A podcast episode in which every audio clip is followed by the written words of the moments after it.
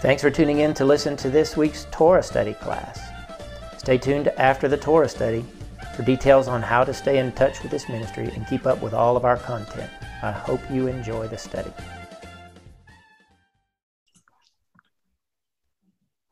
Shalom, everybody. This is our biblical survey, and we are now in Bereshit 11, Genesis chapter 11. 11. Might start moving a little faster um, just because we're getting through some of the more foundational. we'll just have to see how that goes. All right, so we left off where we looked at the scattering of the families last week.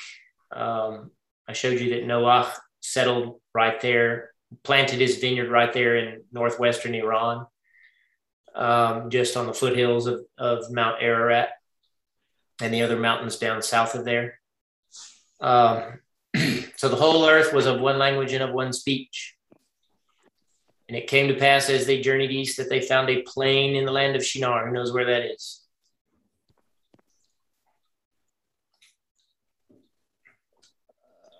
Bueller? Shinar. Shinar is that Mesopotamian region where Iraq is today.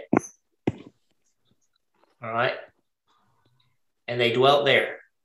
And they said one to another, Come, let us make brick and burn them thoroughly. And they had brick for stone and bitumen they had for mortar. And they said, Come, let us build us a city and a tower with its top in heaven, and let us make for ourselves a name, lest we be scattered abroad upon the face of the whole earth. And so this if you just kind of casually read it, it doesn't seem to say much. And most people don't really understand sort of the depth of this phrase right here. Let us make for ourselves a name. All right, this is in verse 4.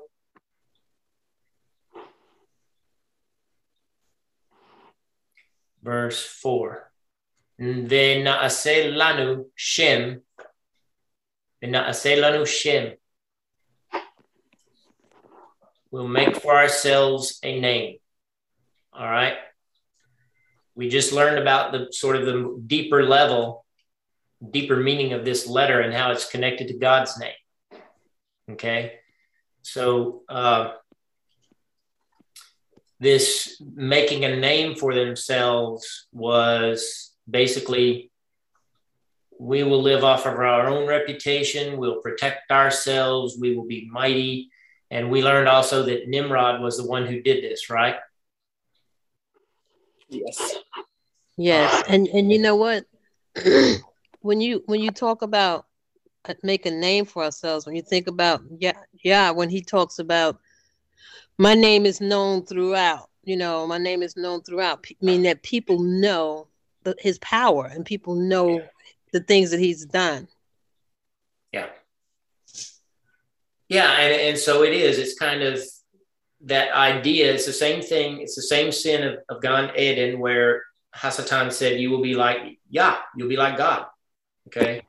So they were building a tower up and they said, Okay, he's up there. Well, let's go up there and we can be equal to him.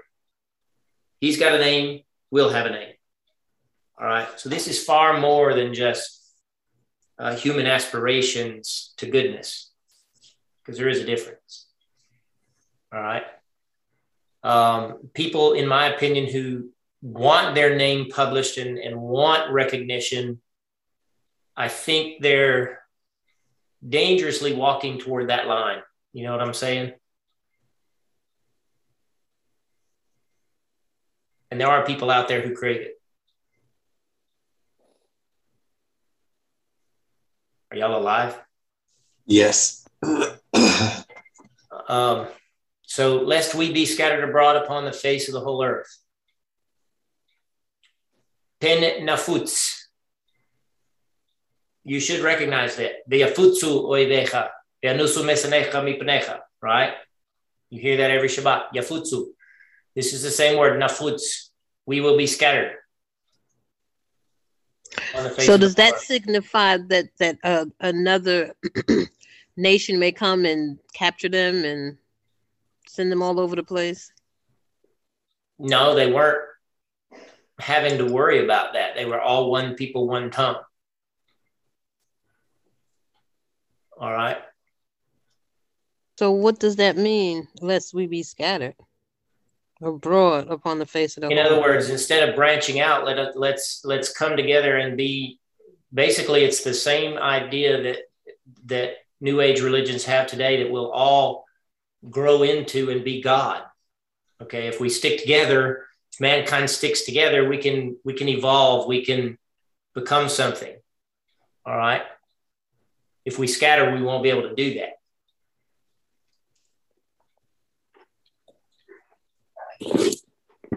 Thoughts? Make sense? Yeah, thinking. Yeah, you can't hear Melanie, but there there are people on the earth who are trying to create two classes of people: plebes who do the the, the physical labor, and then those who enjoy being the important ones. It's the same idea. It's the same exact thing. And they need everybody together. That's why they're trying to mask everybody and make everybody force everybody into the same mindset. That's basically what this is doing. All right. We don't need God, basically. All right. One world order. One world order. Yes, absolutely. Right here in the scriptures. That's exactly what it is. And Yahweh came down to see the city and the tower which the children of men built. And Yahweh said, Behold, they are one people and they all have one language. And this is what they can begin to do. And now nothing will be withheld from them, which they purpose to do. Come and let us go down and there confound their language, that they may not understand one another's speech. Havaner davenavla Navla, confound.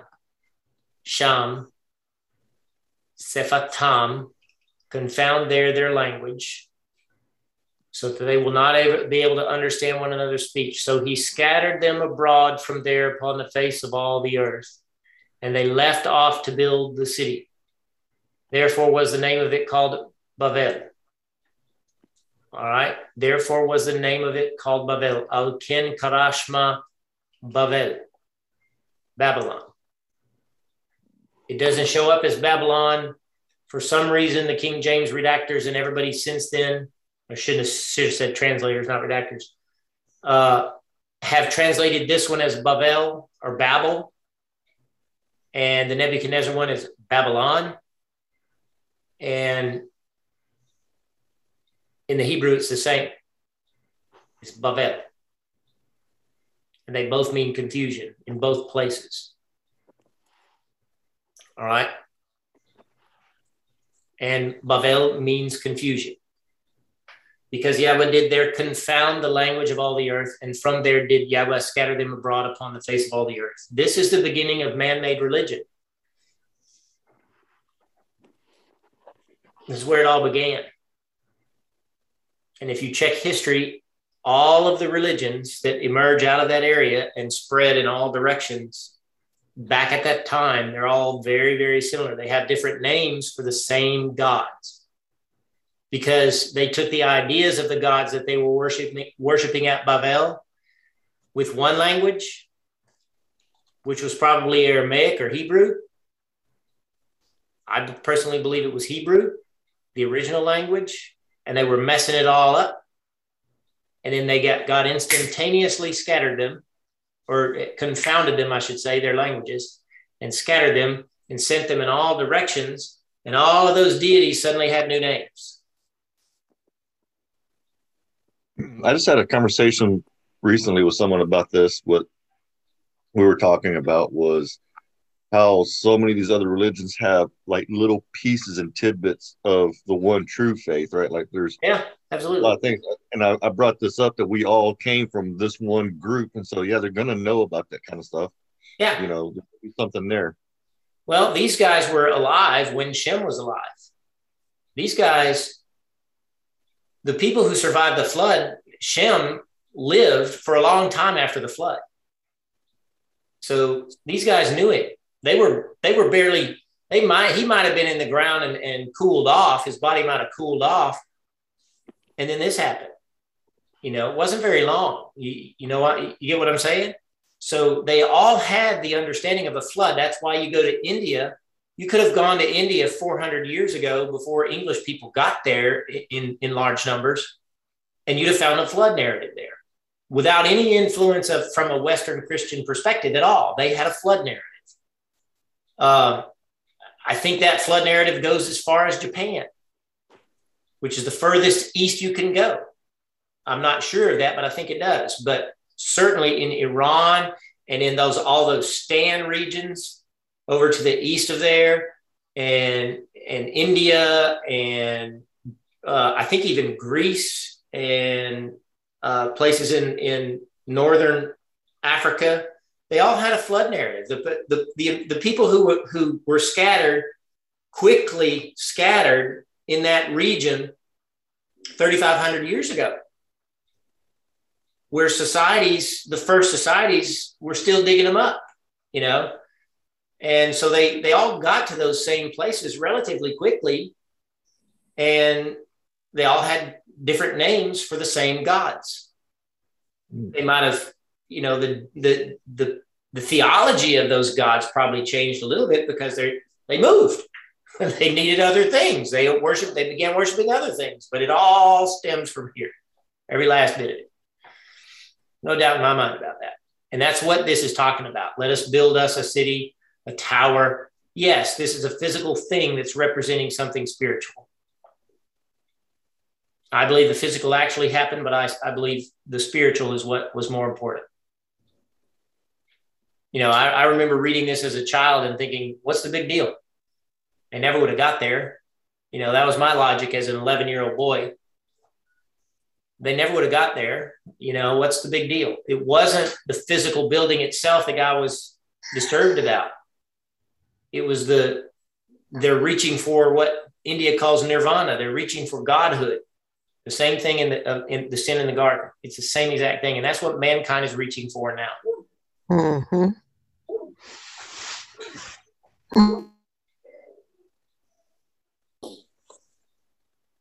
All right, questions? No. All right. We're getting to the Shemites, which is where anti Semitism comes from. Shem. Shemites. These are the generations of the Shemites. He was 100 years old when he begot Arpachshad, two years after the flood. Arpachshad and Shem lived after he begot him 500 years. You see that? 500 years. That's what I'm saying. Well, if you check these generations, Shem was alive. Hmm. I believe he was alive when this crap went on. Pardon my tongue, but that, you know, this is junk. This stuff still plagues the world right now. And he was alive. He lived for 500 years after the flood. All right. And he begot sons and daughters, lots of them. And Arpachshad lived 35 years and begot Shelah. He lived in, after he begot Shelah, 403 years. Right along with his daddy. Father and son died nearly about the same time. And begot sons and daughters. And Shelah lived 30 years and begot Ever, 403 years and begot sons and daughters. And Ever lived 34 years and begot Peleg.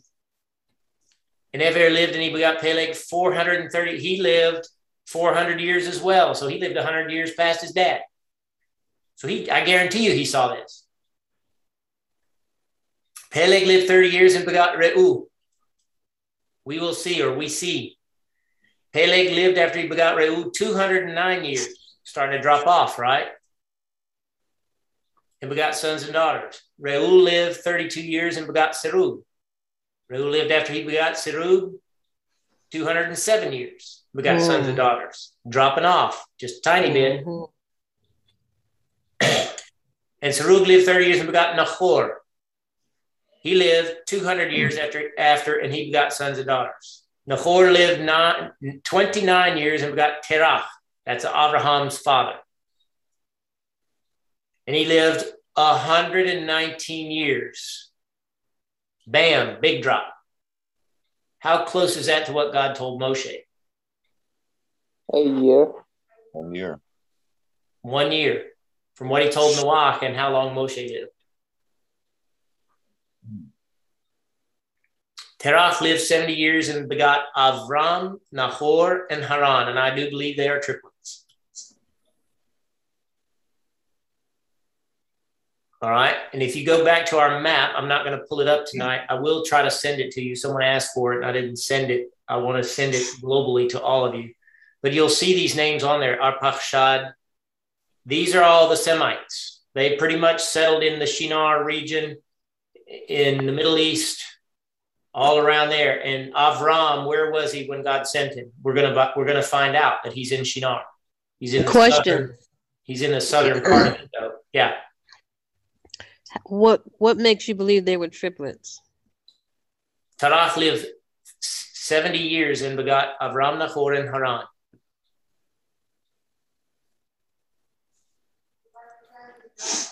You can't Yeah, we're the bear three sons in one year. Can't do it. And every other time, it just lists one person. Yeah, and it lists that at this age he begot so and so, and at this age he begot so and so. Right. So I can't prove it, but I just believe that's what it says. Is because he was 70 years old when he had three boys. You can't do that unless they're triplets. All right. Do you These think are- that a lot of, Huh? I'm sorry, do you think that a lot of the reason why we see the, uh, the drop off and how long they lived is because as they were going through, maybe they were, I guess, uh, moving farther away from, from righteousness. I think that is of- part of it. I do. I think that is part of it. But I also think that, um, make sure I'm recording this. Am I recording? Yeah. Yes. Yeah, it's recorded. I also think that um, it's because of the change in atmosphere. Oh yeah. Remember that big water Right. umbrella is gone now? hmm I think it's just more exposure to radiation. They had minimal radiation when there was a bubble around the earth up in the up in the firmament. Right. But when God popped that bubble and caused caused it to rain for the first time ever, now that canopy is gone, that bubble is gone, and it's it's a gas, it's vapors moving back and forth, vapor, you know, water coming down, vapor going up, water back and forth, right? So water, as a submariner, I can tell you this, our primary defense against radiation from the reactor was water. water stops radiation. And so, you know, we had a big tank on the submarine between the reactor and the people tank that was about six feet wide and the, the girth of the ship all the way around 45 feet. And it was filled with water. And that was our main defense against the reactor. So I believe that's what it is. That big barrier. I don't know how thick it was. I can't tell you that. Only a mathematician would have to measure the depth of the ocean and the, you know, and do all kinds of science to figure out how thick it was. But it had to be pretty thick, and it's gone. It was a radiation barrier, and that's the main reason I believe. I believe that's why God said now you got to eat meat instead of just eating vegetables like they did the, the previous 1100 years. He said now, you know, you got to eat animals and he put fear in the animals. Remember last week we talked about it. He put enmity in the animals. They got along. Man, man and beast got along. Beast and beast got along before this. Uh, everything was an herbivore. Nothing was a carnivore until the flood happened. God gave them teeth. We talked about this last week. I specifically remember that telling you that God gave them teeth in preparation for what would happen after the flood. Remember that? Yep. So, Yes. So I believe that's why their lifespan is diving. Of course, they came out of bodies that had never been exposed to radiation. Shem, Ham, or uh, Shem, Ham, and Yafet. They weren't exposed to radiation until after. And they were already, Noah was 600 years old. His boys were like 500 years old. They'd never been exposed to radiation ever. And so they still live, Shem lived for 500 more years. And so, but I think also what you're saying plays a part in it. I do also believe that it's the increase in sin that is also driving that down because Torah is life. A, a good lifestyle will keep you alive longer, right? Mm-hmm. So I believe it's a combination of both those things.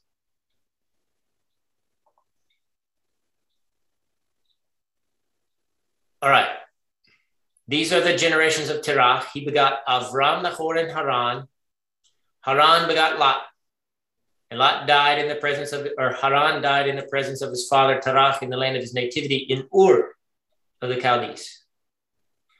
And Avram and Nahor took them wives. The name of Avram's wife was Sarai, and Nahor's was Milcah, the daughter of Haran, the father of Milcah and the father of Iscah. And Sarai was barren, she had no child. And Terach took Avram his son. So they moved from Ur with daddy.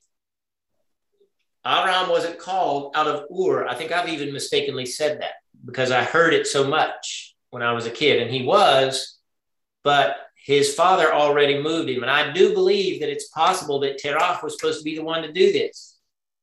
But then he just said, eh, not going to do it. And so God called Avram.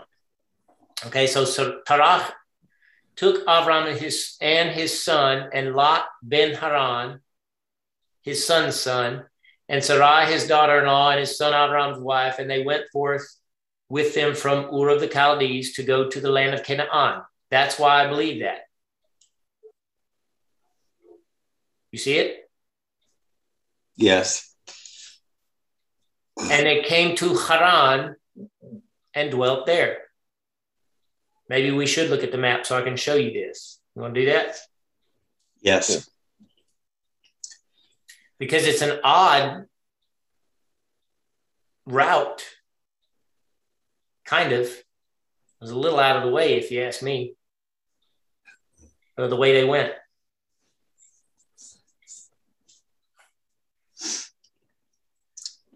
So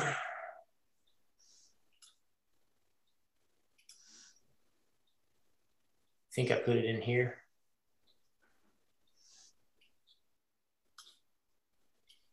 Or is it just in here?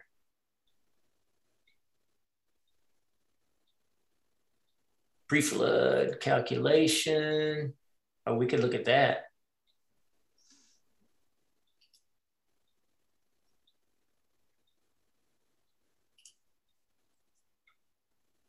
I don't know where my map went. I'm the map. I'm the map. I'm the map. You would be driving map. Shelby crazy right now. I was actually just that same exact thing though. the Dora just calls for it and it comes up. I, I don't know where my map went. I thought it was in here, but it's not. Sorry, guys. I'll find it. Hang it. I could have sworn I left it in here. Uh, ah, it's probably in here.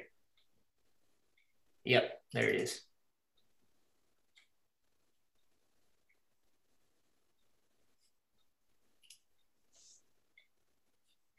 So, or,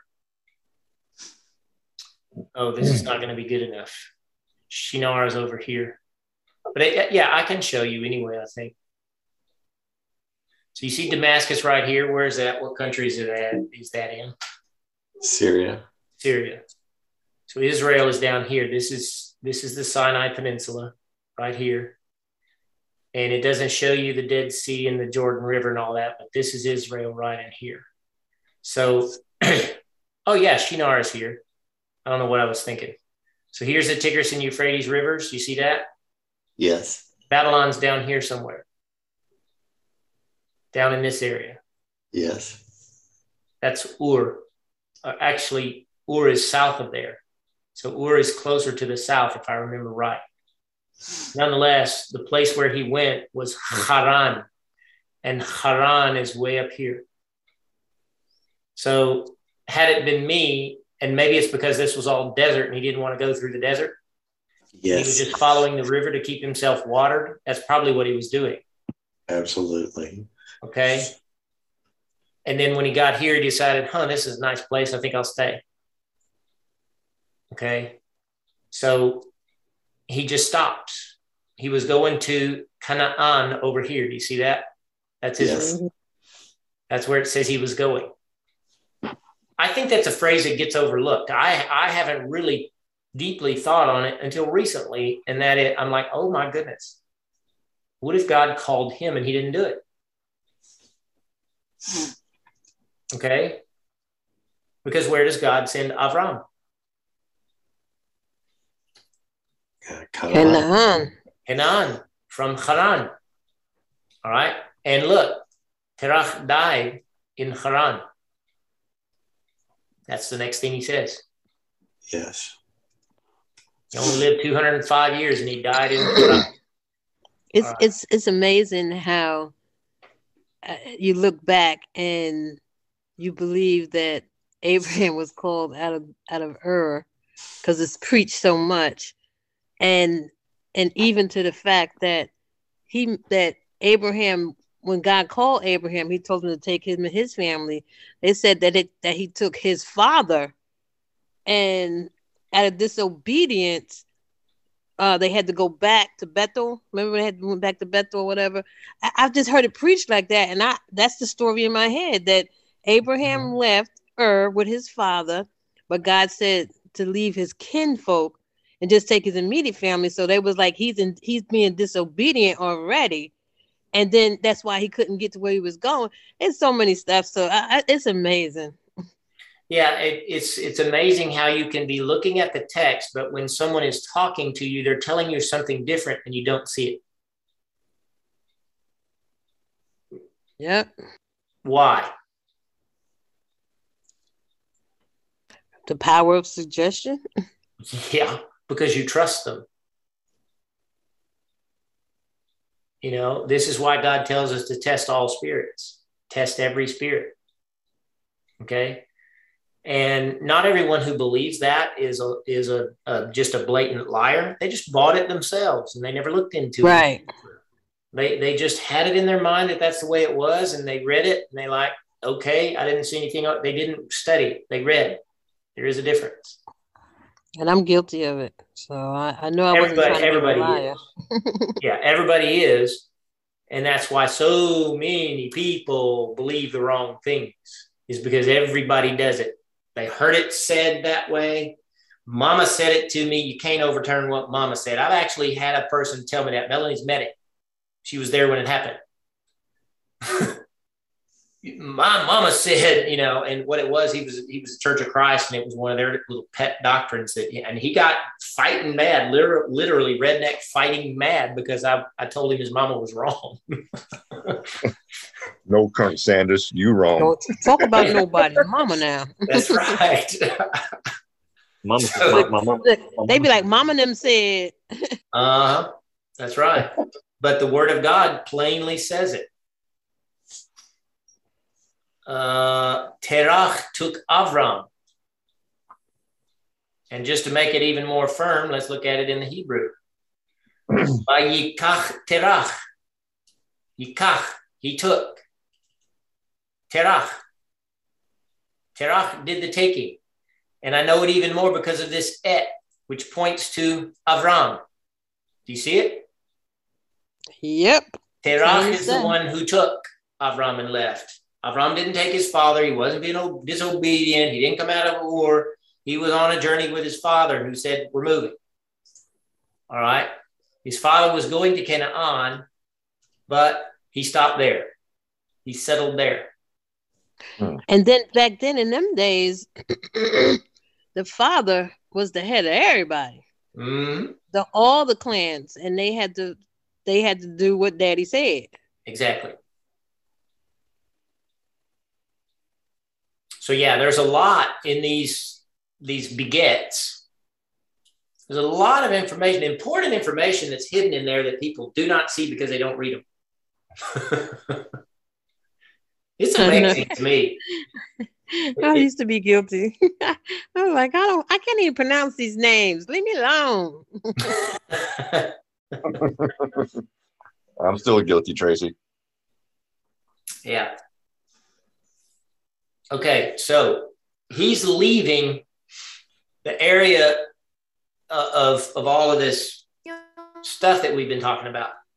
Okay, so Bavel was was right over here. Might be where about that dot is right there. Uh, that might be Bavel, and then Ur would be down here. I don't know it exactly. I can't remember it exactly, but I know Ur is farther further south. And so it looks to me like he trekked up the river and stops, and I think it's right about there in that bend. All right, and uh, um, all of that stuff that we were talking about, Nimrod built that tower right about here, and it's from that spot that everybody's scattered into all of these. This is the scattering you're looking at. Because we read all these names last week, but when we read those names, they had not scattered. I just showed you the map to show you the names. Are you with me? So the scattering happened in this chapter, and this is where they ended up. But the last chapter kind of tells us their names.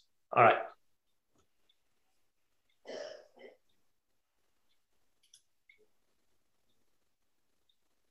Then we get to the big one, Lech Lecha. Now Yahweh said unto Abraham, For yourself go, Lech Lecha, from your country, and from your kindred, and from your father's house, unto the land that I will show you. And I will make of you a great nation, and I will bless you and make your name great. Look at that. He's not seeking a name for himself. Right? Mm-hmm. Right. I will make your name great, and you will be a blessing. And I will bless them that bless you, and him that curses you will I curse. And in you shall all the families of the earth be blessed. Lech lecha me'artzecha umi moladcha umibet avicha el haaretz asher arecha. I'm going to go to the land that I will show you, and I will make you a nation, a goy. People get all crooked about this word goy. Goy does not mean Gentile unless it's unless it is sewn up in certain context. All right. Goy means nation. Goy gadol. So this, Go so this promise, this promise, I will bless them that bless you, and him that curses you will I curse, is to the the nation that that God is promising Avram at this Oh. point. well, yes, because they're inside of him. Right. So you know how today we say we're the seed of Abraham, and we use this for for ourselves.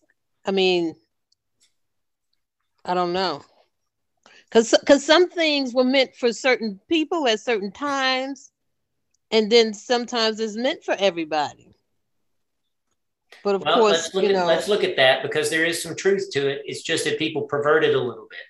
Okay, just as Abraham trusted Elohim and it was accounted to him for tzedakah, you must know therefore that those who trust in absolute trust are the children of Abraham. Because Elohim knew in advance. This is the foreknowledge of God that Shaul also writes about over in Romans chapter 9, Romans 9 people can't understand that God plans ahead. He's a he's the greatest chess player on the face of the earth. He created the earth. He plans every move way ahead of time, like the teeth in the in the beasts that were vegetarians. He knew it was going to happen. He knew they needed teeth after the flood. And it, it's almost it's it's hard for us to wrap our heads around it, but God wanted things to be perfect and stay that way. So he created them perfect, right? Otherwise, he would he would have just created Adam as what we are and just put the sin in front of us and just let us run amok, you know. But he didn't do that. He created him perfectly, and he gave him every chance to just stay that way.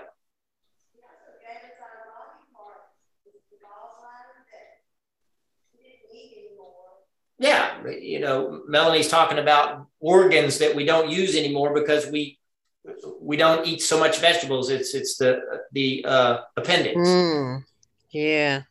Uh, because we don't eat the heavy vegetation that we used to, so we've got this organ hanging there that they don't even know what it's for today.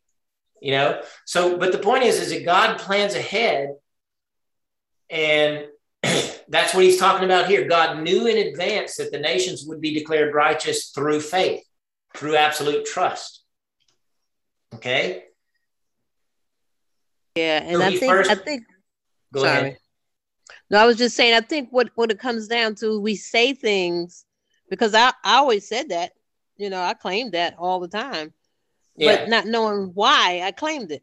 Sure. Yeah, and it's it's almost in that sense what you're talking about is a bit of absconding with it.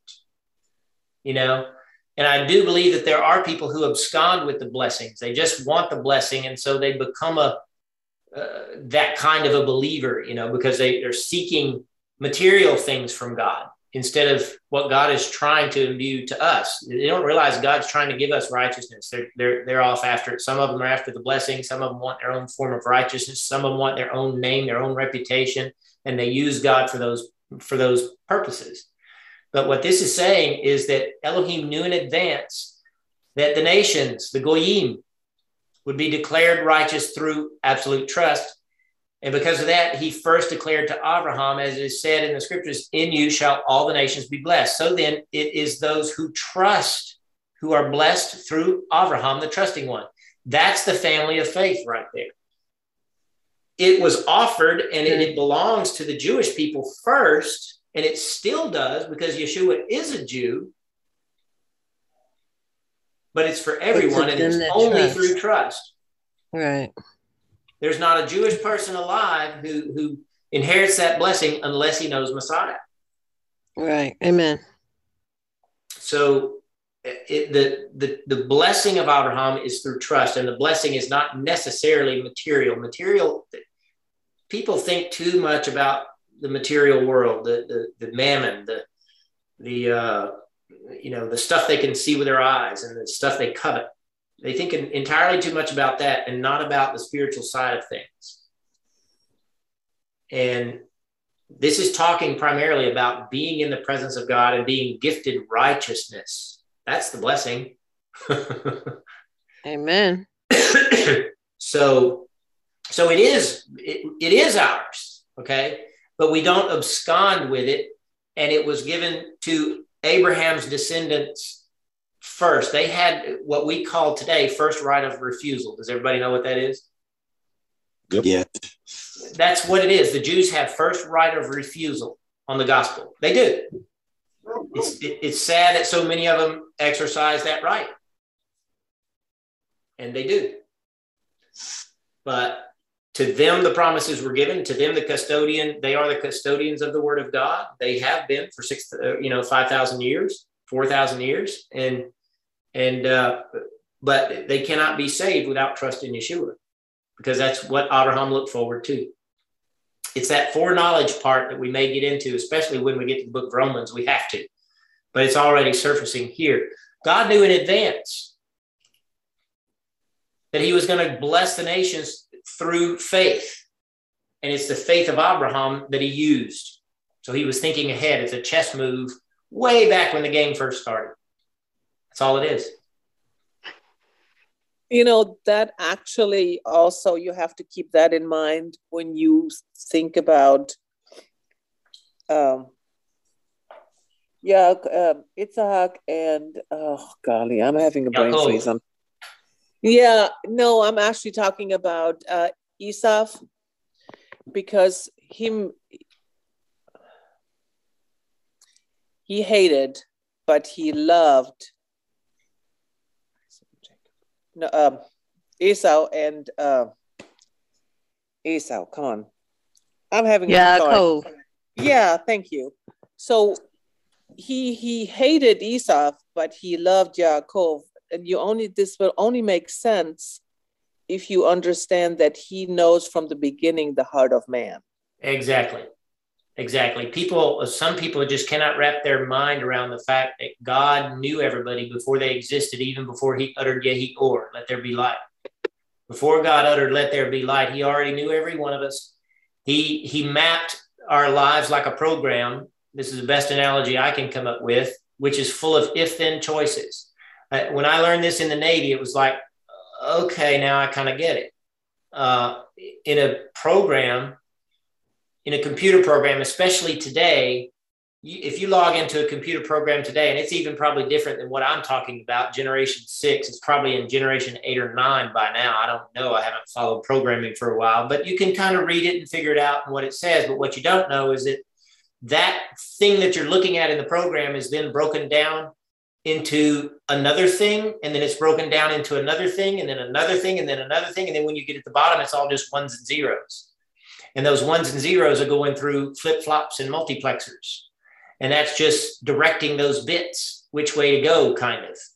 And so God has done that with all of our lives. There's there's a thousand different ways that we're going to choose to walk, but He already knows the perfect plan, and we deviate from it. And then, okay, we're over here off in in the bit bucket. We used to call it in programming, over here in the junk bucket, and we repent and that's the element that the rest of the world is missing. They don't understand repentance. We repent, and what does he do? Put us right back on the path. And then maybe we're a little bit better at staying there and getting to the end of the program successfully. Are you, are you guys following? Yes. So, so God's already mapped every possibility and he knows the, the final outcome and he knows how bad we boogered it up in the meantime. The main thing to worry about is the final outcome. And if you keep that gate of the final outcome in mind, which is resurrection from the dead and eternal life through trust in Yeshua alone, then everything that happens in the program is just it's just stuff. you know, I was thinking about it today because everything that I've been doing, I've been bumping up against the weirdest difficulties that are not provoked by me in any way, not at all. The weirdest at, at work, just about every system that I log into, I go in, I give them a password. You know, I got about 12, 15 different systems I got to log into, applications and stuff like that. And just about every one of them has given me problems. Just about every last one of them, in, including taking time off, which I have to do next week. And, and it's critical to get it in seven days ahead of time. And, I, and here I am on, on the last hour, and I have to go and say, I told the woman, I say, the, the secretary, I was like, you're going to call me a goober, but I can't get in. You know, because, you know, if it weren't for other people witnessing it, they would all think that I'm just stupid and don't know technology. They don't know that I worked in it for 35 years. but I was thinking about it on the way home. It, I wasn't frustrated at all about it. I was just thinking about it. I was thinking, you know, it, publishing the book, I, I have to tell you guys about that.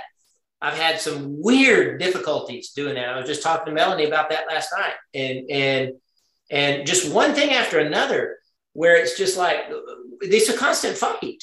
And I was just thinking about this very thing that we're talking about. Who cares?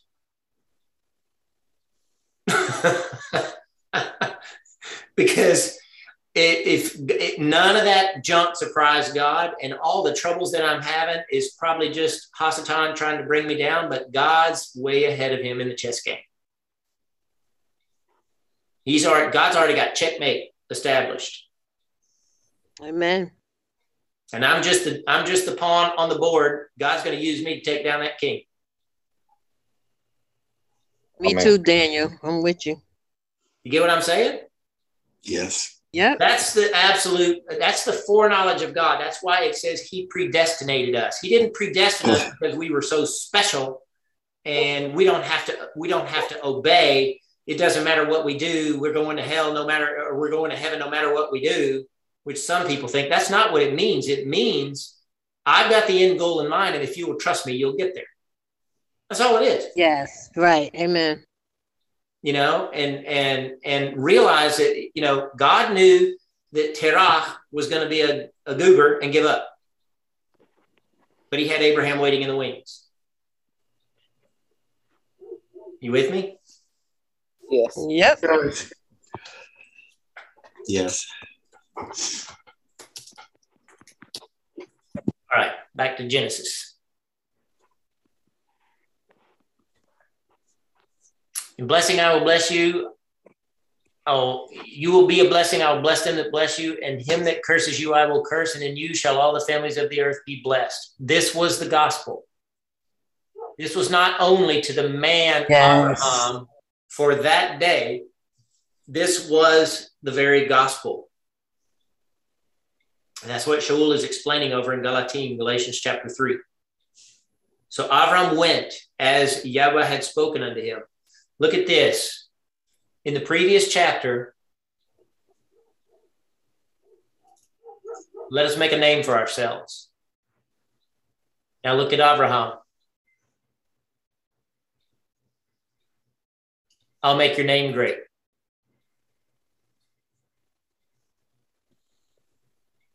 You'll be a blessing.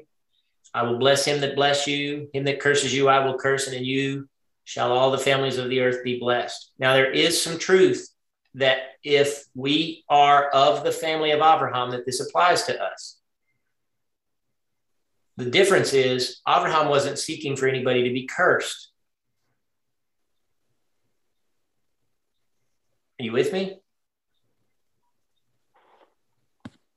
There are people, in my opinion, in the world of faith who sort of salivate over this. Ever seen it? Yeah, they. Uh, I think I have. Mm-hmm. I've seen it. Yeah, they they want God to curse other people. And I think that's a dangerous way to think myself. Like they try to hold it over people like they have some hidden power over them mm-hmm. that they can call on God to get the material things and to curse other people. You know, they just they they throw that stuff around. Probably not even well, obviously not even understanding what they're doing. In my opinion, it's a form of witchcraft. Yes. That self righteousness because you feel like you are not sinning and therefore you can speak bad things over other people. You need to be very careful about that. Yeah. Yeah. And so, what, what does the scripture say about rebellion? It's a sin is witch witchcraft, right? Witchcraft, right? Yep. Yes. Right. Yes. And so I think that that's I think that the way that Joe described this, because I have seen it, I've been a victim of it. In, a, in the sense of not, I'm not whining about having been a victim of it. That's not what I'm saying. I'm saying that people have used that magic on me, hoping to bring me down. And I think I've told this before, but it's been it's been since about 2003, 2002, somewhere along in there, when a preacher who I served Messiah with for about a year. And I, we, my wife and I, started seeing things in the congregation that we weren't comfortable with. And it wasn't in this congregation, it wasn't the sexual perversion and the monetary, the lust for money that we'd seen in the previous one. But in this one, it was just a lack of love between the brethren and a, and a we'd go to the, the home fellowships that were sponsored in elders' homes, and the elders were jockeying over where to put the bad people, you know, who's home, who's going to take them, you know. And, and it made me sick. I was like, and, you know, the, the, preacher had put me in the position of a singer first who loved to be up there to sing. He found out I could sing and he put me up there to sing bass in this guy's place. And, and I didn't know it. I was just asked to sing, but then I find out later it was to demote the other guy, get get him kind of off the stage. And then he did the same thing with me with a guy who was dying, having to go sit in an iron lung for I don't know how long at a time, who was teaching the youth. And they did the same thing with me there. They brought me in one time when the guy was sick. I didn't know it. I knew none of this stuff to teach about the tabernacle to the youth. The youth loved it. And so they put me, and this is this was to me the, the straw that broke the camel's back. That and the the bad mouthing of, of members that went on. And I called him and told him, I said, and I was gracious about it. The scripture went, ran through my mind. God hates someone who stirs up strife between brethren. That was not what I was trying to do. And I, I called him personally. I didn't send him an email or anything. I called him and I said, We're bowing out and we're just going to wait for a season and see what God has for us to do. And he asked why. And I said, Well, we don't see a lot of love in the congregation. Oh, how can you say that? I was like, Well, I'm looking at, it from my perspective and I'm just telling you what I see. And he immediately went to pronounce a curse over me because he thought I was cursing them. And he he predicted in the name of the Lord that my life would be destroyed in one year if I left. That's a curse. Is that what God is talking about right here? What's the big difference in what God said here in verse 3? No. What's the difference between what God says in verse 3 and what that man did? God said he would do the cursing. Not the Bingo. I, I,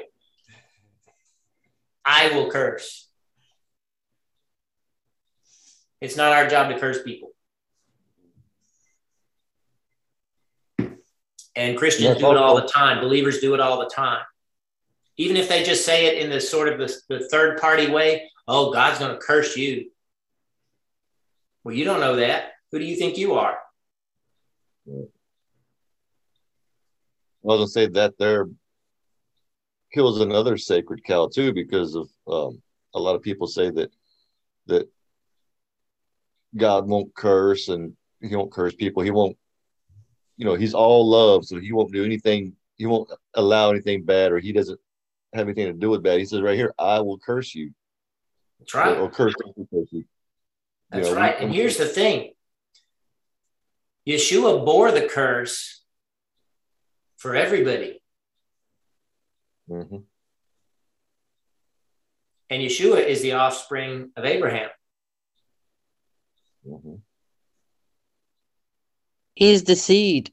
He's the seed. And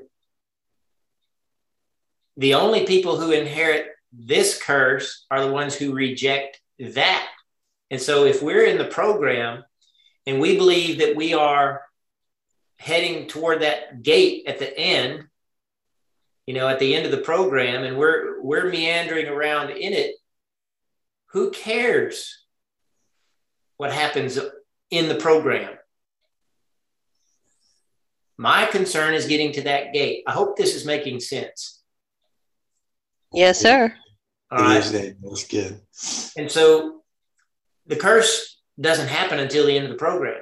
Everything else is what men do to each other. Mm-hmm. Are you with me? Yes, yes, sir. Yes. So, yeah, I, it, it's not my business who's who's out there getting cursed because the way they treat me. As bad as it hurt, you guys all know. As bad as it hurt, I never cursed anybody. I, I, did say the truth about what I believe happened when when people were were courageous enough and come to me to ask me. I told them the truth. But I didn't curse anybody. I didn't speak a curse over anybody. I still haven't. I won't. It's not it's not God's way, and it's I, I try not to make it my way. You know, um, because they got to deal with him. I got to. I want to. I want to deal with him. I know I'm okay with him, and I ain't okay with him if I'm going around cursing people. I ain't his. You never see Abraham do it. Yeah, and it is witchcraft. That's exactly what it is. Okay. Any questions about that? No. No, very good. Thank you. Mm-hmm.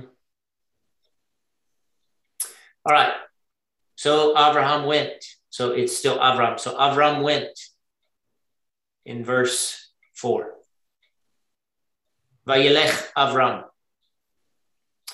as Yahweh had spoken unto him. And Lot went with him, and Avram was 75 years old when he departed out of Haran.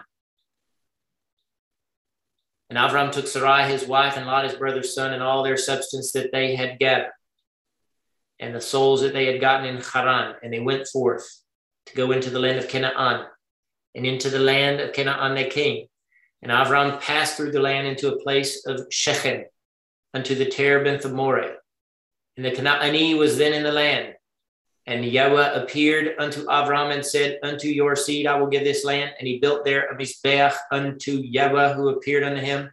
And he removed from there unto the mountain of the east of Beit El and pitched his tent, having Beit El on the west and Ai on the east. And he built there a Mizbeach unto Yahweh and called upon the name of Yahweh. And Avram journeyed going on still toward the south.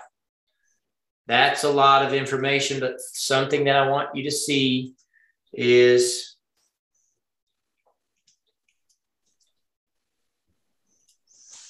one, two, three, four, five, six times. What do you see? He called on his name. Bingo. Our Jewish people teach that Abraham did not know the name. But look what he did. He built a Mizbeach unto who? Unto Yah. Yah appeared unto him. He built an altar to him. He built another altar to him. And he called upon the name in front of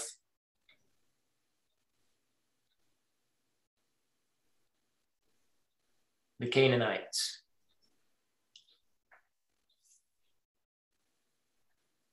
Think about that for a minute. What's the impact of that?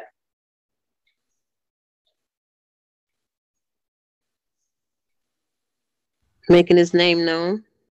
Making his name known. Declaring his name among the Canaanite. How did so when Avram built that altar, paint the scene for me. Who's got a mind imaginative, imaginative enough to paint the scene for me? What would it look like? It would look like some rocks placed upon each other. Where? Melanie said, huh?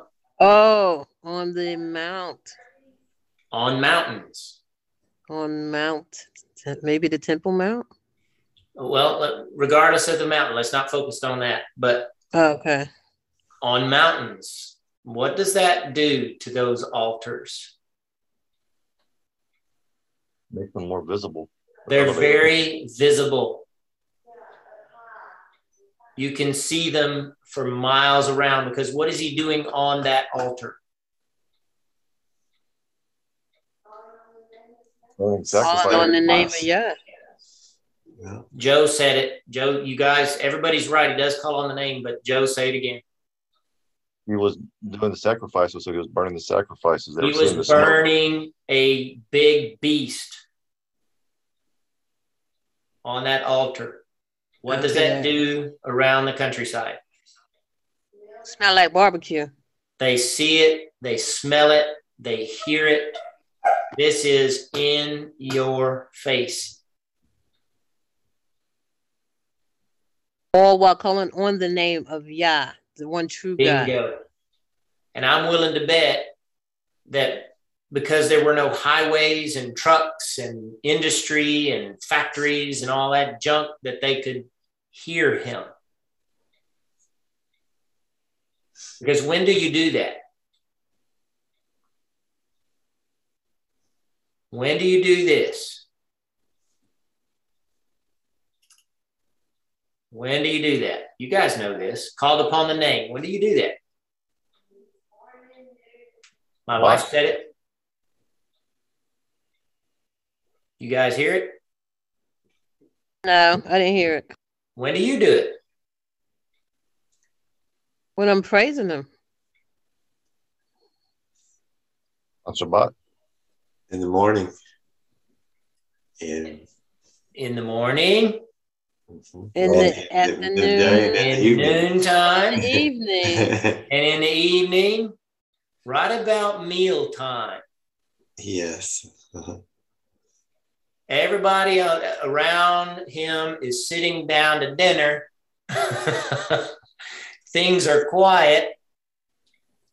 And Abraham's over there calling on God's name and sending smoke signals.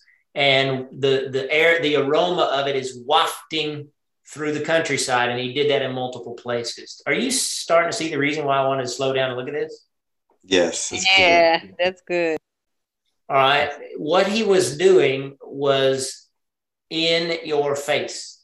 It was obvious. They were worshiping every every other thing you could imagine, and he was worshiping someone that they could not see, something that he did not make, something that had someone who had a name, and they never heard it before. And they had never heard that name before, and if they had, they had forgotten it. And it's just it's this is this is huge to me and our, our jewish people miss this because they've been told like you've been told that abraham came out of Ur, they've been told for 2000 years abraham didn't know the name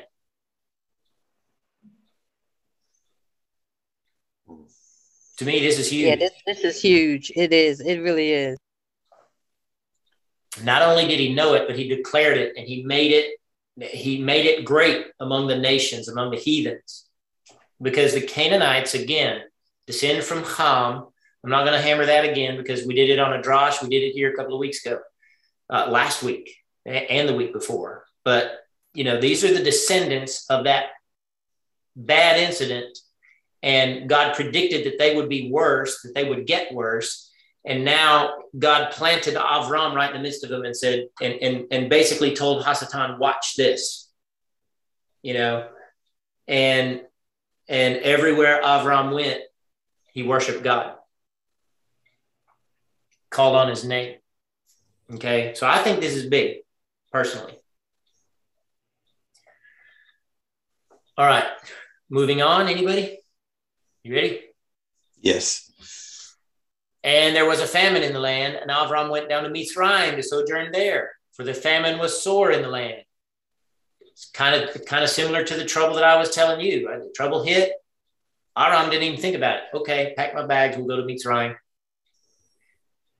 when he come near to into Mitzrayim, he, that he said unto Sarai his wife, Behold, now I know that you are a fair woman to look upon, and it shall come to pass that when the Mitzrayim shall see you, that they will say, This is his wife, and they will kill me but you they will keep alive. Say, I pray that you are my sister, that it may be well with me for your sake, and that my soul may live because of you.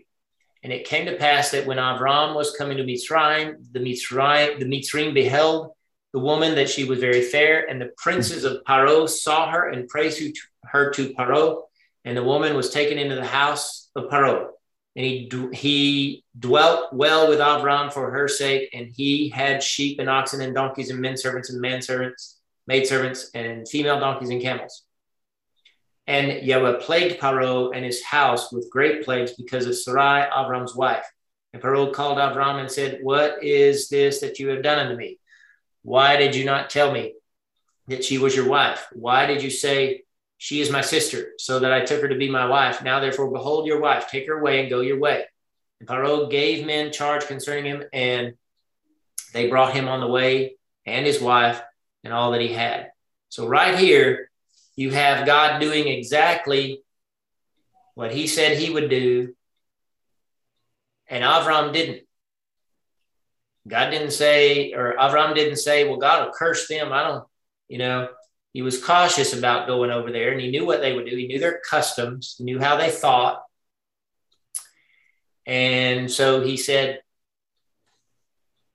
to do this. They'll kill me and they'll keep you alive. He knew the danger of it, right? So he allowed God to protect him, in my view. Because look what happened. Yahweh plagued Paro and his house with, with great plagues because of Sarai, Avram's wife.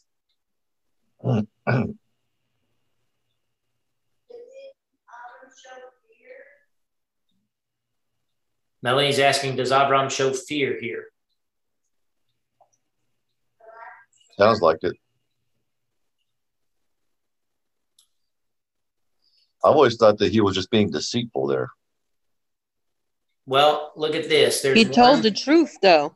He did tell the truth. He knew what was going to happen. The phrase that I think tells us more about it is that phrase right there. And I'm going to find it in the Hebrew. This is in verse 13. Verse 13.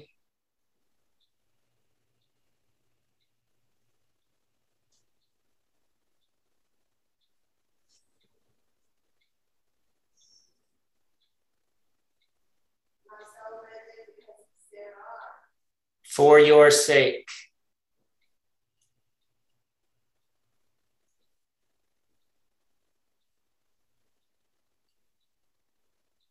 in your service.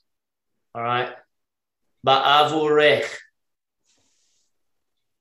All right. Say, I pray that you are my sister, that it may be well with me for your sake. Ba'avurech. Because of you. He's protecting Sarai. He doesn't right. want her contaminated, forced into being an adulterous woman. He's she's married. Right? And and he doesn't want to he, he's looking at it so that they won't kill him and capture her and make Absolutely. them become a part it's, of it's okay to preserve your own life, right?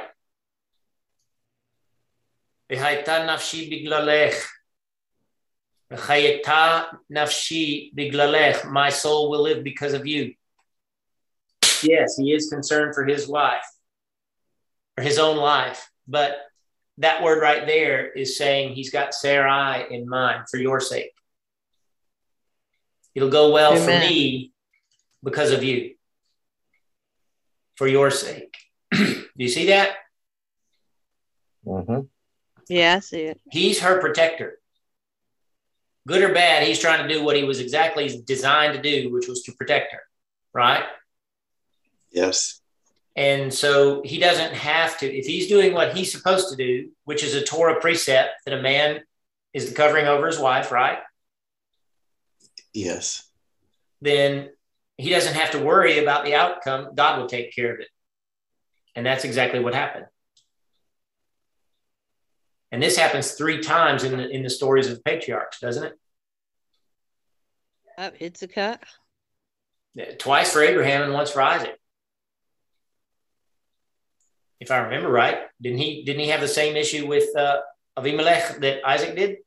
Yes, the exact same one. Mm-hmm. Yeah. So, so this was a custom, a a it was sort of the nature of the people of that day to just take whatever woman they wanted. They're going right back to the days of Noah, five hundred years before. Is that what David did? Yep, that's what David did.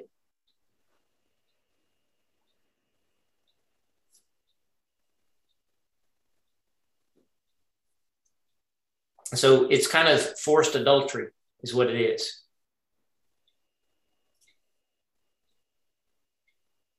All right, but Paro called Avram and said, "What is this?" He recognized where where the curse came from, and so why did you not tell me? See, God doesn't talk to Paro, right? it just says that Paro called Avram and said, "What is it? What is this that you have done to me? Why didn't you tell me she was?" He knew just based on the fact of what was happening. I personally believe it's like I tell you, there's no such thing as an atheist. I think these people knew that the junk they were worshiping was junk that they created with their hands, and they still they're only. It's like I said, Shem is just just now cold, just now cold in the ground at this point. You know, He's not far gone. These people know this guy. What does Shem's name mean? Name. Name. Everybody knew his name. His name, name. he named name. Everybody knew that guy and they knew his God. And Abraham is his student and Abraham's calling on this guy, this Yah, and so they know who God is. They know it. They just don't want him. And because he knew exactly what had happened.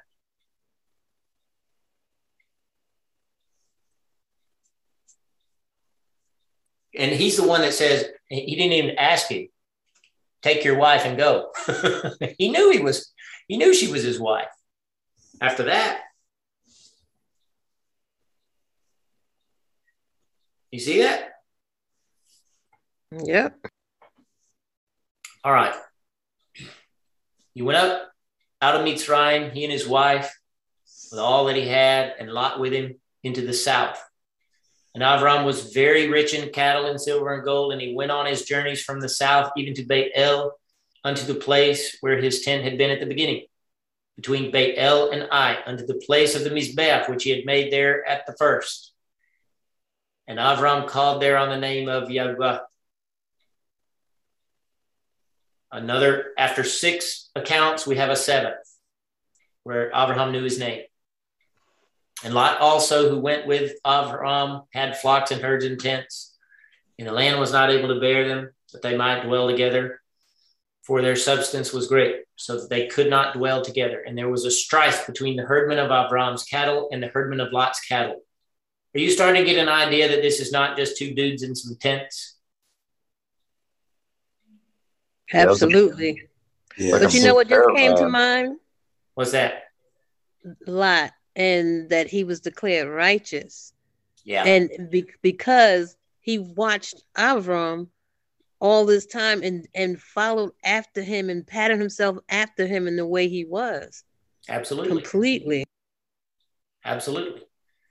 He was educated by Avram. all right. And it's it's just because their flocks are bumping into each other and their herdmen are starting to, you know, butt heads with each other. And that's why they have to separate. But this tells you there's a lot of people there and a lot of cattle and a lot of gold and silver. And this is a major camp. And the point that I'm the point that I'm making is these two dudes were very, very noticeable. Don't you think? Yeah. I mean, if it's just two guys and their wives and two tents or four tents, okay, you might miss them, but you ain't fixing to miss that camp. and everybody there was calling on the name of Yahweh in all likelihood. We always think of him being by himself when we read this. Guilty? Yeah. yeah. He didn't do it by himself. He had 300 people worshiping with him. How do we know that? How do we know that they were submissive to his form of leadership and worship? Anybody guess? We're about to get to it. It's going to tell us. But do you remember? Mm. La, la, la, la, la. Mueller.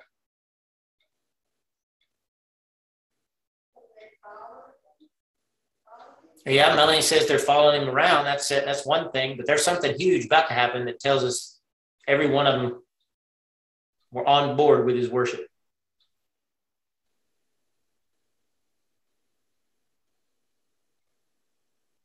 Anybody? I got nothing.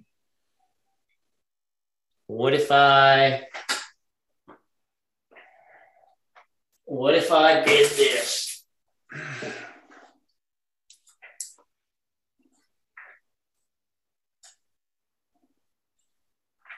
Does that help you?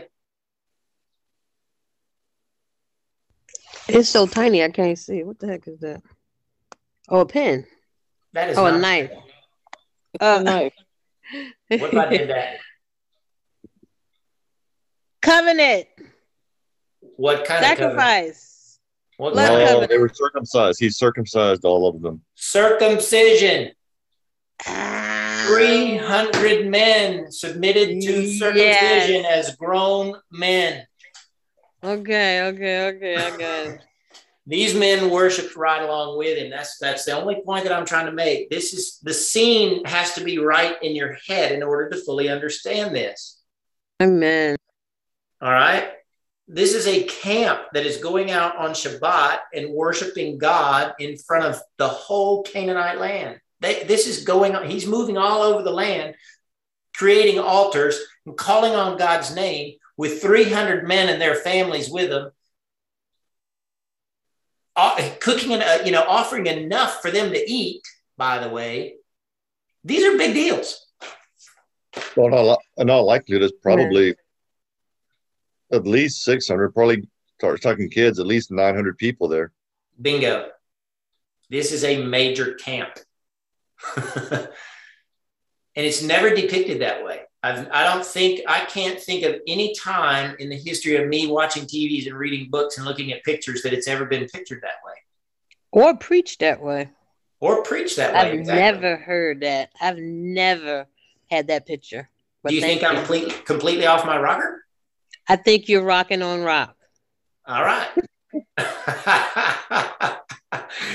I do like to rock. and my rocker is solid on the rock on this. I I, I can't unsee that. Yeah, I can't now either. I'll never not unsee that. And look at this. The Canaan and the Perizzim dwelt in the land. All right. You know that they were concerned about them. You know they knew they had neighbors. right? Mm-hmm. All right. And Avram said unto Lot, Let there be no strife, I pray, between me and you, and between my herdmen and your herdmen, for we are brethren. Is not the whole land before you? Separate yourself, I pray, from me. If you'll take the left, I'll go to the right. If you take the right, I'll go to the left. So Abraham was being a gentleman, letting Lot make the decision. He lifted up his eyes and beheld the plain of the Yarden, that it was well watered everywhere before Yahweh destroyed Sodom and Amorah, like Gan Yahweh like the land of Mitzrayim. So the land of Israel at this point is lush and green, especially along the Jordan. If you go to Israel today and you're riding on the, let, it, let me get it right in my head, you're riding on the northerly slash westerly side of the river, it's green. But if you go across the river, if you just look across the river, because there's a highway, we rode down from the Golan all the way down the River Jordan down to Jerusalem. We took the river road all the way down. And on the right side, because we're going sort of southerly, so the right side is the westerly direction. Hopefully, I've got those directions right in my head. The right side is green, and over on the left side, across the river, is dead. It's a desert. Okay.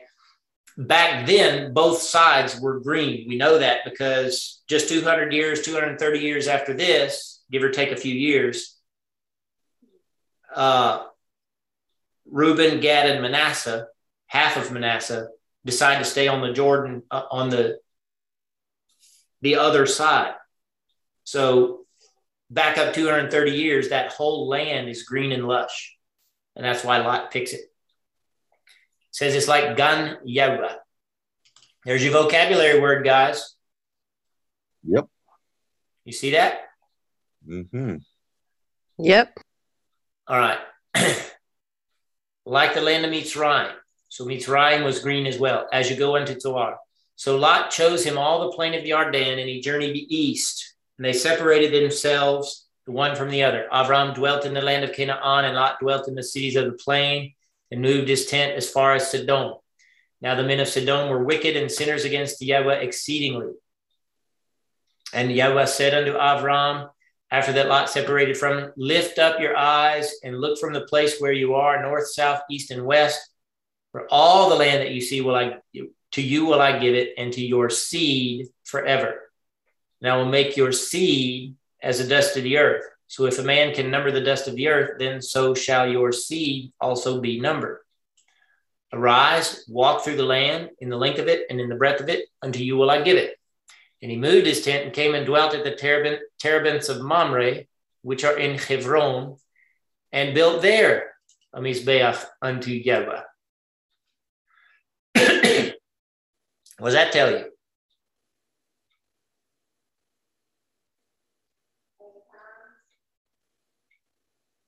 Yeah, Melanie says eight times he called on the name at least. Probably way more than that. We're just getting. So, do you think that he parked under these mountains, spent all that energy building a, an altar? Mind you, finding the stones, knocking them into the right shape if he needed to, hauling them up a mountain, building an altar do you think it was a one time sacrifice on that altar? No. I think this went on week after week.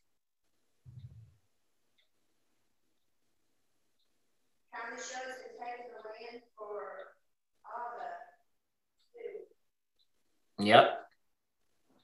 Thoughts about that? Do you agree? What she say? Oh, What'd she Melanie, say? she said it's kind of like it shows he's taking the land for Abba. Absolutely. But do you, I mean, do you agree? Do you agree that it was probably more than once? Can I infer that from this? Can I assume that and it be egregious or is it justifiable? I, th- I think it's it's justifiable because he his worship of Yah was all he, he always was regular. Yeah. yeah, his worship was regular. He didn't just build the altar and worship there one time and then let it sit. Well, yeah, with the camp, huh? Also, with a camp that big, it's not something. You're not just a, a solo traveler. We can just travel light, pick up, and move. So, you yeah. know, that big, that much work. Yeah, it would be. They would. They would have been staying there for a while. They stayed there for a while. Exactly. And they called on Yah persistently. That's the point that I want you to stick, that I want to stick in your mind is that this was a lifestyle. We look at these altars as one little event, one little moment in time, and that's not what it is. These altars are days and weeks to build and months and years to worship at. And he even reused it. He built it so well at Beit El that he went back and used it again. That's not question. That's not a yeah, just a second. That's not a campfire that you can kick leaves onto and walk away and never see it again. right? Right. Well, okay. you know what? I don't know because in my mind, I, I mean, even though I went to Israel and I saw the altar in Dan, how big that was. I guess when I'm thinking about this altar, because I was thinking about a small camp, and I I'm I wasn't even thinking about him putting the big old animal on there to see how big the altar was. So in my little small pea brain, everything was small, mm-hmm. and I didn't see it as big. But question: with the altars being built wherever Abraham went, and how I mean him calling on the name were, were the other nations and people building altars somewhat of the same mimicking the same thing but uh, unto other gods and did I know this is probably a far-fetched question but because he built it there and then left you know do you think people came up people came along behind him and also used it, but for evil? I think certainly the risk is there, but I I don't infer that they did because Abraham wouldn't have used them again. And their worship was indoors in temples. God's wasn't. At this point, God didn't need a temple, didn't want a temple. Gotcha. Okay. He had a, he had one particular mountain in mind that we're about to get to, where he would put a temple, but not because he needed it, but because man needed it.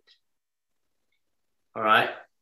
So, like Melanie said, this is this is Abraham going around marking his spot, claiming the land for Yah. That's what he's doing. Oh uh, yeah. He's going around establishing ownership. and the Canaanite cities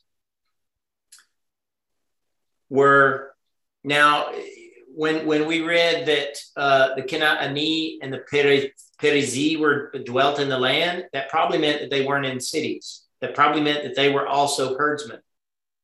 Okay, but then you have Sidon that were that were that we just mentioned, right? And that is a fortified city. There were 13 of those fortified cities in the land. And that's where they worshiped, was in those cities. And they were sexual temples. They would go in there for all manner of perversion and they sacrificed humans. And so they had specifications for their altars, and you had to be able to burn a human on it. You know, oh, so they they they were different. What you needed to do for God was to burn an animal on it, such that you you could eat it, or He could eat it. He could consume it. You know, but the the animals were all offered and we find out through the temple worship that the priests ate it. Well, Abraham and his men are priests of their homes. All right. And so I think we can infer that they were eating part of the animal and leaving the rest for God, burning it. Okay. Uh, but the point that I'm making is yeah, this is a permanent, a semi permanent thing. This is not just a little campfire. This is huge. It's visible, it's smellable, you know, it's hearable, it's worship, it's going on in front of these clowns that are worshiping everything and living so perversely and so de- in such debauchery. And they're seeing the contrast between them. Abraham's moving through all the land, showing them what a righteous life is like. This is good stuff. I'm I'm so glad that my brain has expanded and and can see a bigger picture. Cool. That's the goal. All right. Questions? All right. It came to pass in days of Amraphel, king of Shinar, Arioch, king of Elasar, Kedor Omer, king of Elam, and Tidal, king of Goim, that they made a war with Bera, king of Sidon, and with Birsha, king of Amorah. Shinav, king of Admah, Shemeber, king of Tzivoim, and the king of Bela, the same at Zoar. All these came as allies unto the Vale of Siddim, same as the Salt Sea. Twelve years they served Kedorlaomer, and in the thirteenth year they rebelled, and in the fourteenth year came to Kedorlaomer and the kings that were with him, and smote the Rephaim in Asherot, Karnaim, and the Zuzim and Ham, and the Emim and Shaveh, Kiriataim, and the Hori, in the Mount Seir unto El Paran, which is by the wilderness, and they turned back and came to Ein Mishpat, the same as Kadesh, and smote all the country of the Amaleki, and also the Amori that dwelt in Hatzatzon Tamar. And there went out the king of Sodom, and the king of Amorah, and the king of Admah, and the king of Sivoim, and of Bela, the same as Zoar, and they set the battle in array against him in the Vale of Siddim, against Kedorlaomer, king of Elam, and Tidal, king of Goim, Amraphel of Shinar, Arioch of Elasar, four kings against the five. What a big mouthful. Did you catch everything that happened, though? This is a, a, a conquerors bent on conquest, is what this is. Where is Shinar?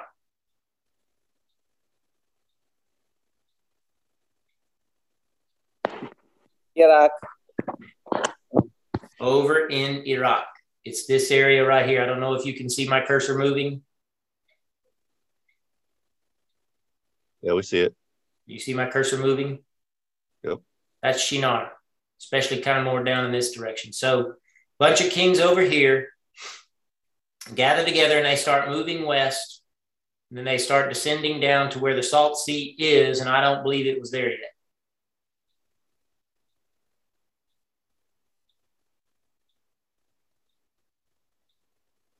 Thoughts? Salt Sea is right about here, the Dead Sea. But on this map, it's interesting. It's not there. Hmm. Care to guess why? Lot's wife. It's part of it.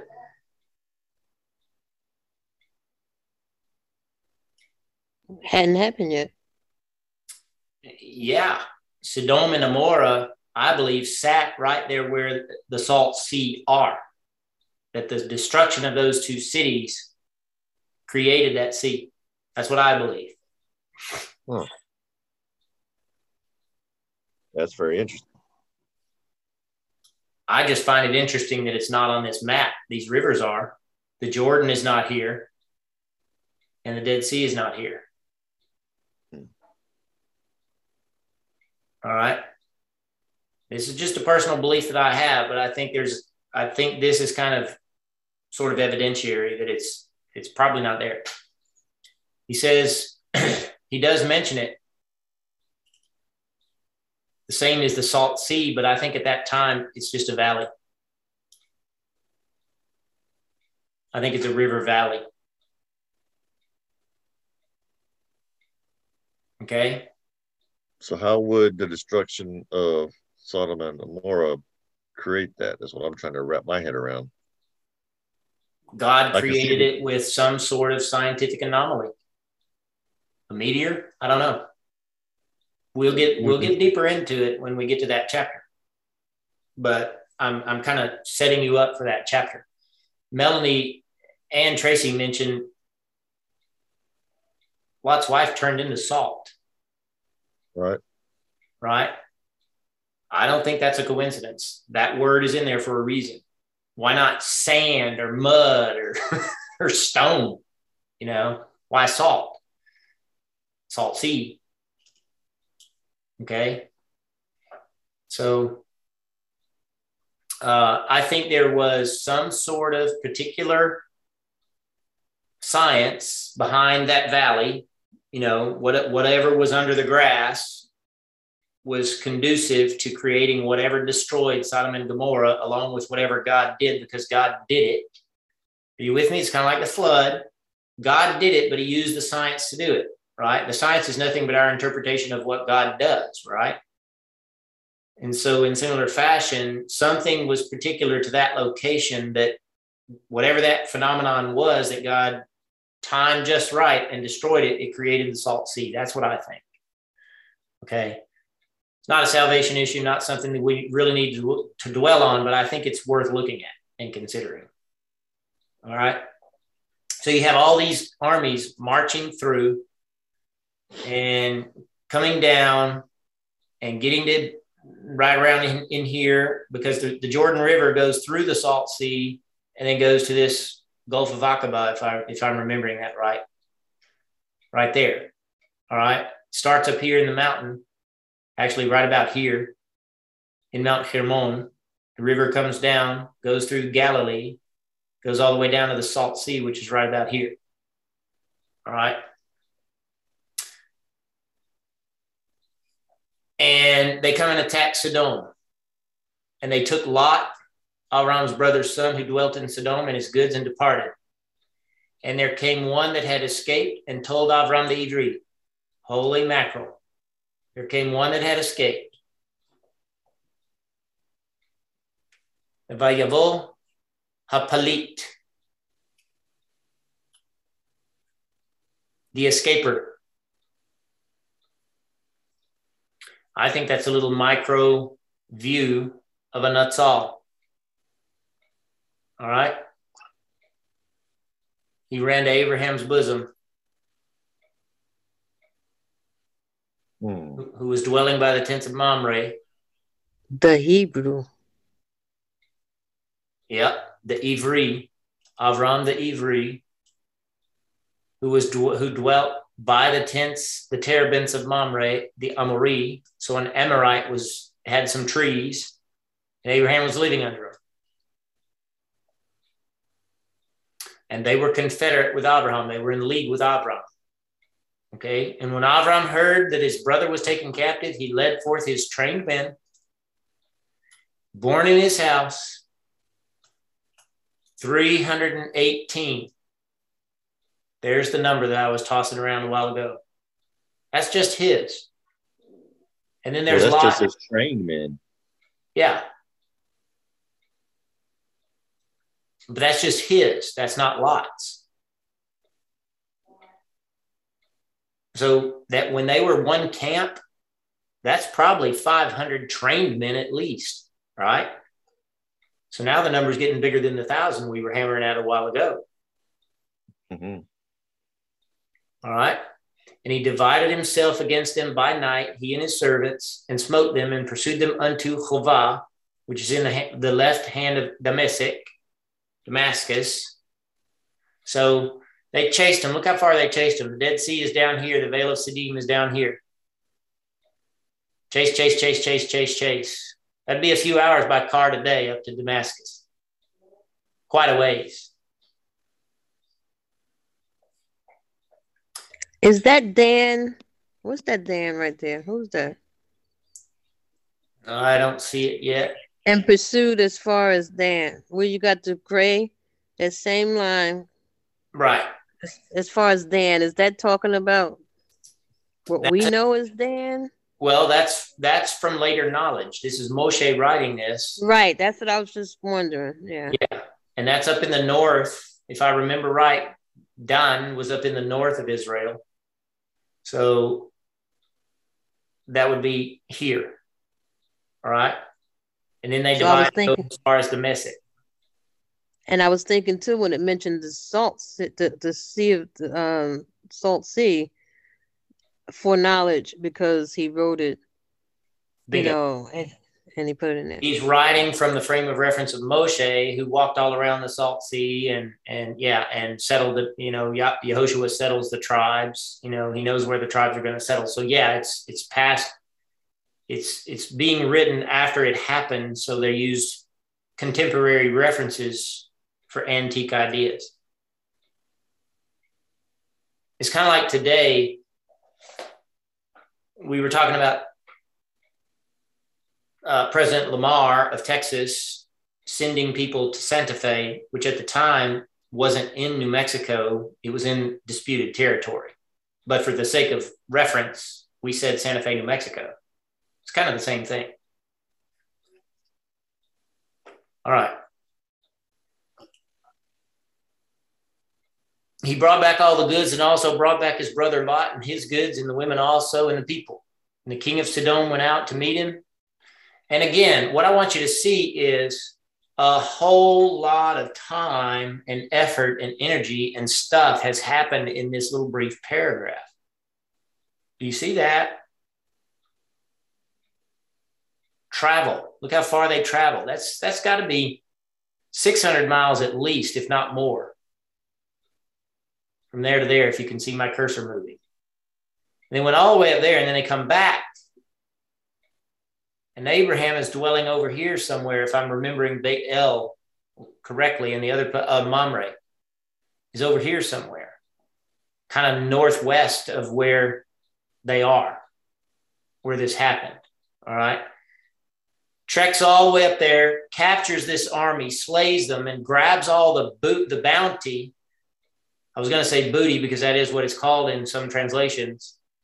Uh, the plunder, hauls it these are 600 men plus the armies that were confederate with Avram. This is a thousand, two thousand people. And they're hauling it down this line and and getting back. And then what uh, about to happen happens. Time energy effort people. This is so much more than you see when you just read. Are you with me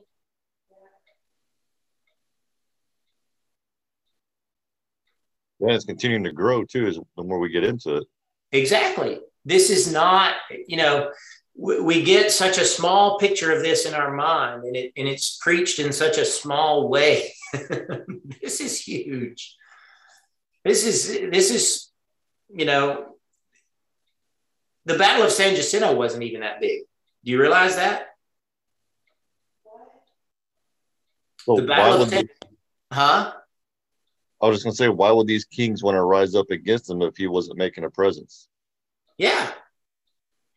But but to show you the magnitude of this, how, how big do you think the Battle of San Jacinto was? Sorry, Tracy, you didn't take Texas history, so you, you probably have no idea. I know. I was like, I know the name, but I don't know that history. um, but we probably had what three hundred or so on our side. It was seven hundred. Seven hundred. Yeah, and and if I remember right, we outnumbered Santa Anna by a couple hundred because we captured a part of his army. We captured his chunk of his army. They outnumbered us, but we captured a small chunk of his army. The battle lasted 18 minutes and they were done. Right. This went on for days because they were on foot traveling all that way. Are you with me? Mm-hmm. All right. He brought back all the goods his brother Lot and his goods, the women, all their people, thousands of people and the king of Sodom went out to meet him. So the king of Sodom is coming out to meet Avram after his return from the slaughter of Kedorlaomer and the kings that were with him at the Vale of Shaveh. The name is the king's vale. And Malki Tzedek Melech Shalem brought forth bread and wine and was Cohen of El Elyon. Bam, big old verse right there. Love it. Never mentioned before. Shabbat Shalom only mentioned two other times in all the Bible Malki Tzedek, Melech Shalem. All right? Malki Tzedek Melech Shalem. My king, Tzedek, my righteous king, Melech Shalem, king of peace. My righteous king, king of peace hmm. brought out, hotzi. Somebody say the blessing over the bread. Baruch Atah Yahweh. Dag, I can't even remember the rest. Hamotzi lechem min haaretz v'hotzi yeshua hamashiach min hashiol. Hamotzi lechem min haaretz ah, v'hotzi. And brought forth Yeshua min hasha'ol. Hotzi lechem Joe, read that. I barely see that.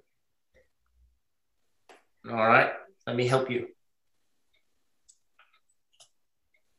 See it now? Yes, sir. Uh,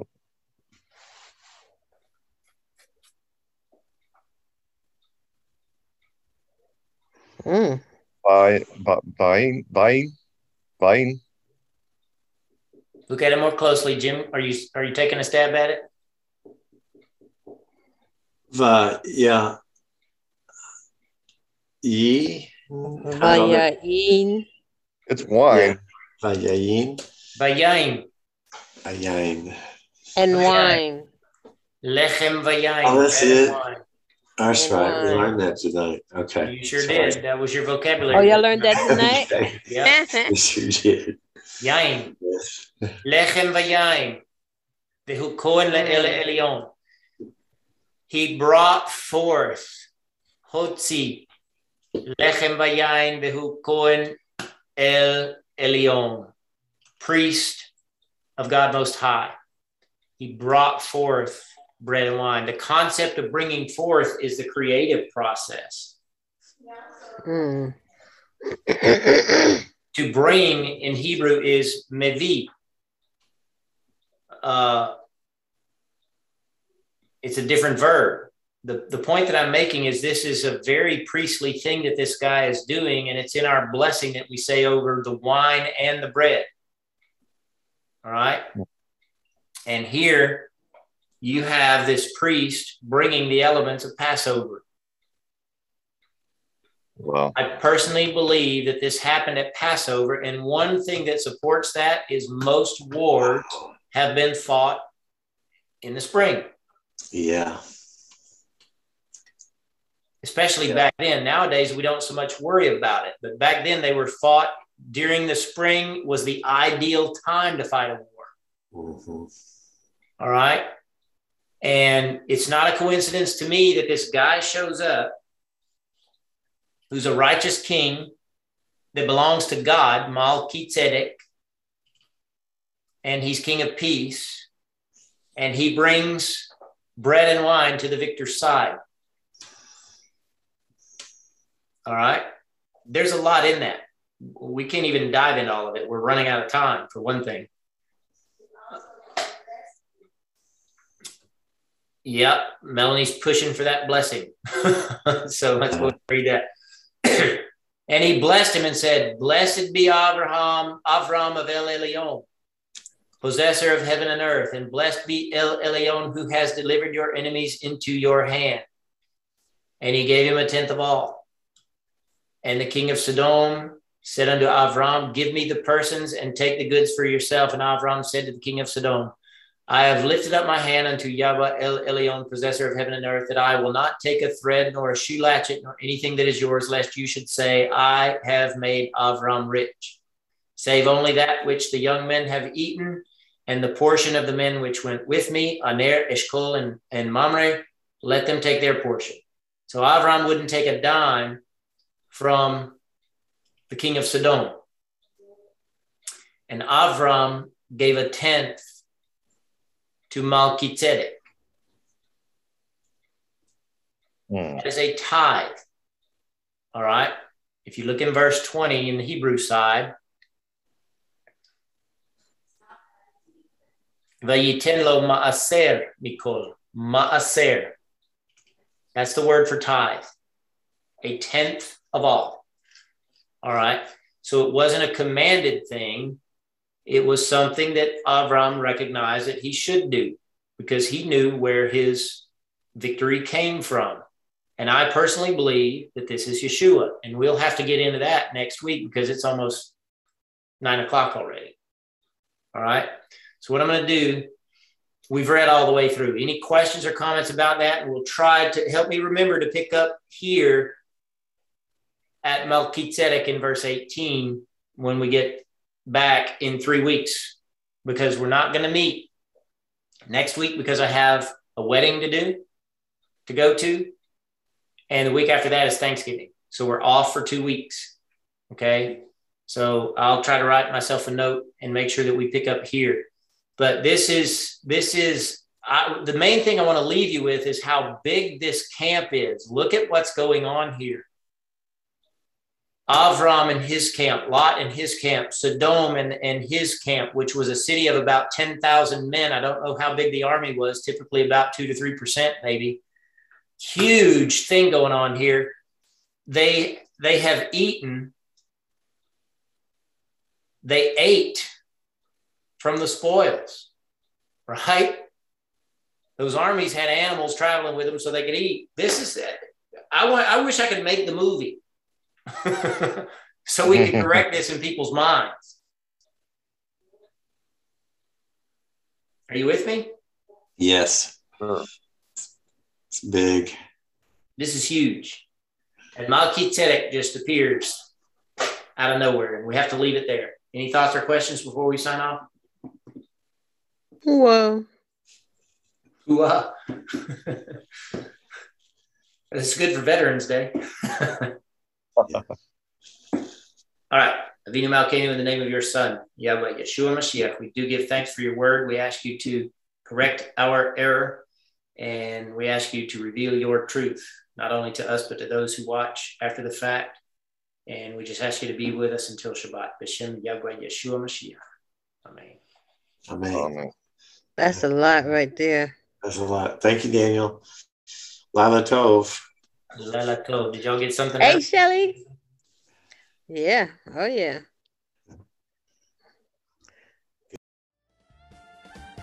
Thanks for tuning in to listen to this week's Torah study class. In the description, you'll find all the links to our website and social media content. Please make sure you're subscribed to our podcast, as we can be found on all major podcast platforms. If you feel compelled to support this ministry, please feel free to do so by donating via the Get the Word Out link in the description. All proceeds go toward growing this platform and the Mikdash Meh'at ministry. Till the next time, we pray God blesses you with shalom in the name of Yahweh Yeshua Mashiach.